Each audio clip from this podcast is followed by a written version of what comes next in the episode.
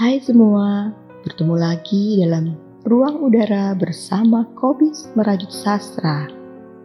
Seperti sebelum-sebelumnya, kami akan kembali mengisi ruang dengar Anda dengan cerita-cerita pendek pilihan setiap hari Sabtu dan Senin. Selamat mendengarkan.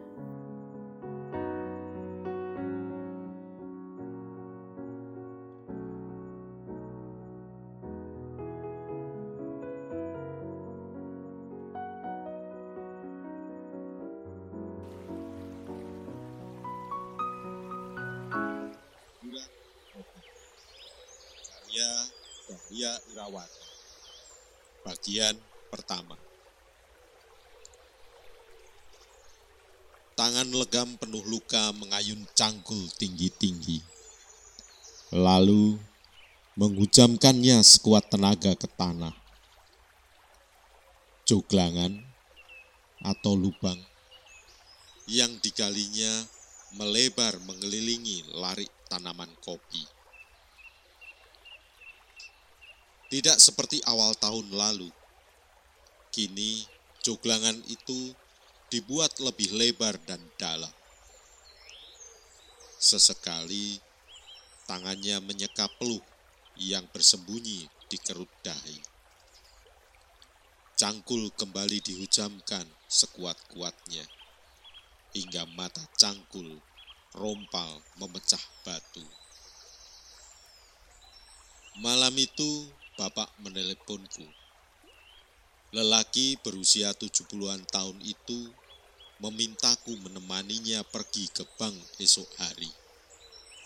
Katanya, Bapak mau pinjam uang untuk menutup hutang pada Pak Slamet. Dari temannya, Bapak tahu bahwa bunga bank jauh lebih murah dari bunga hutang ke Pak Slamet.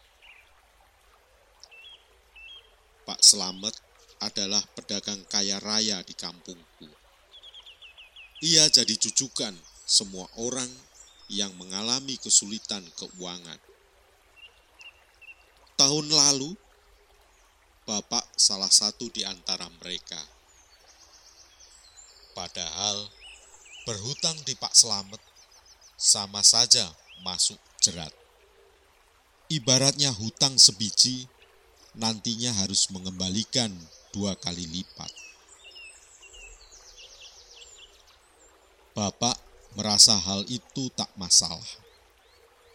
Ia yakin panen kopi berikut akan bagus. Dan hasilnya bisa digunakan untuk membayar hutang. Bapak paling tahu dengan segala keputusannya masa itu adalah tahun tersulit bagi kami. Cuaca buruk membuat panen kopi jelek. Harganya anjlok. Hasil panen pun hanya sepertiga dari tahun sebelumnya. Itu pun kualitasnya tidak bagus. Biji kopi tidak membesar seukuran biasanya keropos di sana sini. Makanya Bapak memilih tidak menjualnya dan mengkonsumsinya sendiri kopi miliknya. Pada masa sulit tersebut, aku diterima kuliah di kota. Sehingga butuh biaya besar untuk bayar SPP dan kos. Aku kos karena rumahku berjarak 50 km dari kota. Jika aku memilih pergi pulang tiap hari, maka akan berat untuk ongkos angkutan. Semua itu kulakukan demi bapak dan ibu. Bapak adalah orang yang menyuruhku kuliah. Ibuku selalu saja membenarkan apa kata bapak. Padahal aku tidak setuju. Bagiku, kuliah hanya membuang-buang uang. Tapi apalah aku di hadapan mereka berdua. Kenapa aku harus kuliah saat panen kopi memburuk, Pak? Apa tidak sebaiknya aku membantu Bapak saja, hemat biaya hidup?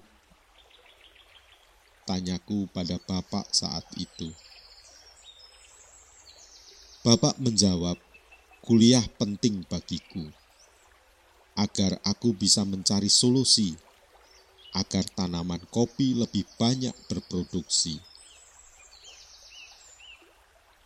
Aku masih tidak terima dengan jawaban itu. Masih ada segudang tanya, seperti kenapa tidak ditunda saja kuliahku. Dan kenapa aku tidak boleh bekerja di kebun seperti bapak. Tapi saat aku hendak bertanya kedua kalinya, Bapak sudah rebah pada dipan kayu di depan perapian. Tubuhnya yang mulai renta meringkuk beralaskan sarung. Segudang tanya ku lepas jadi nafas panjang. Pikiran dan perasaanku silih berganti bertautan.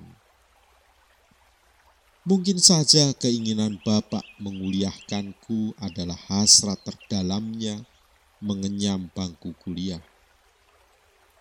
Bapak hanya tamatan SMP. Sejak kecil, ia sudah masuk ke kebun kopi.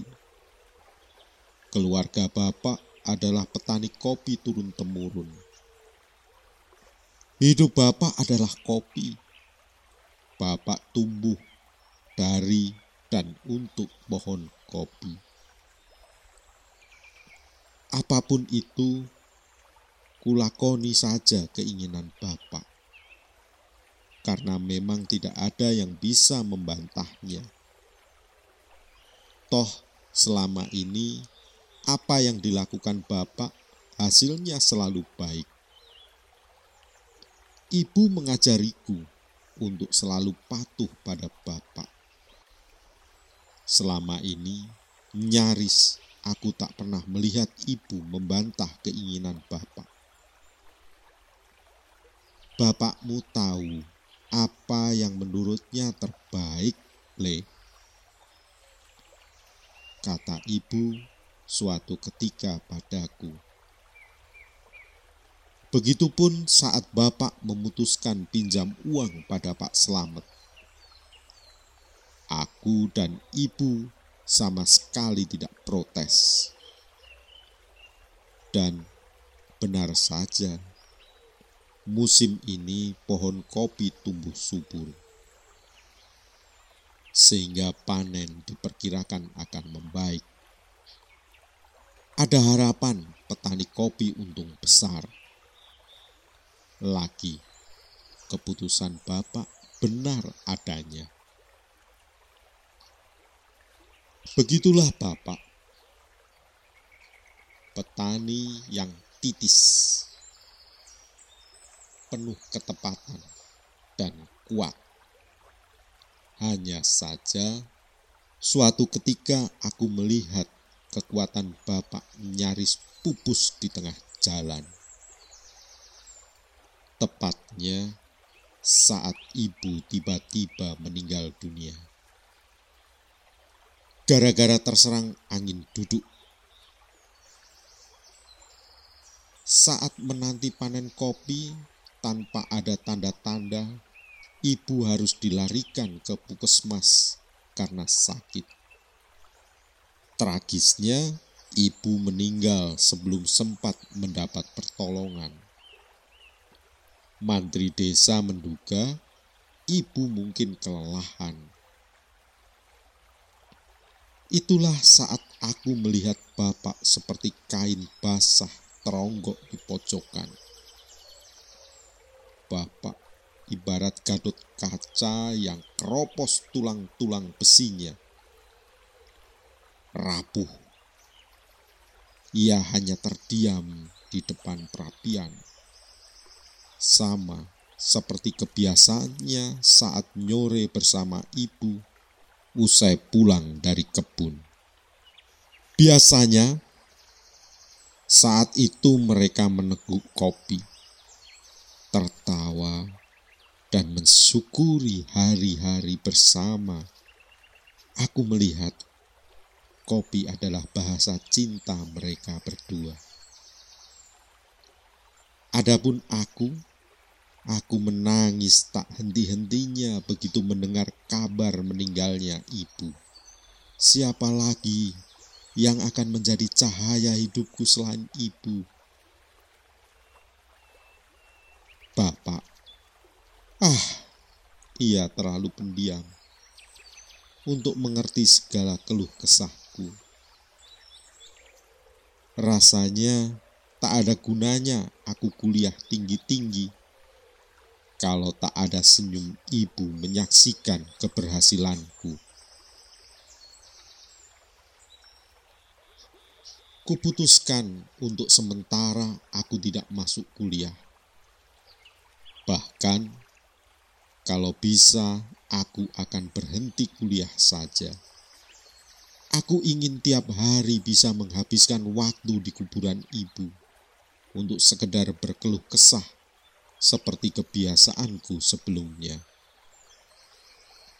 Atau sekedar duduk di samping bapak berbagi kesedihan, dan saling menguatkan.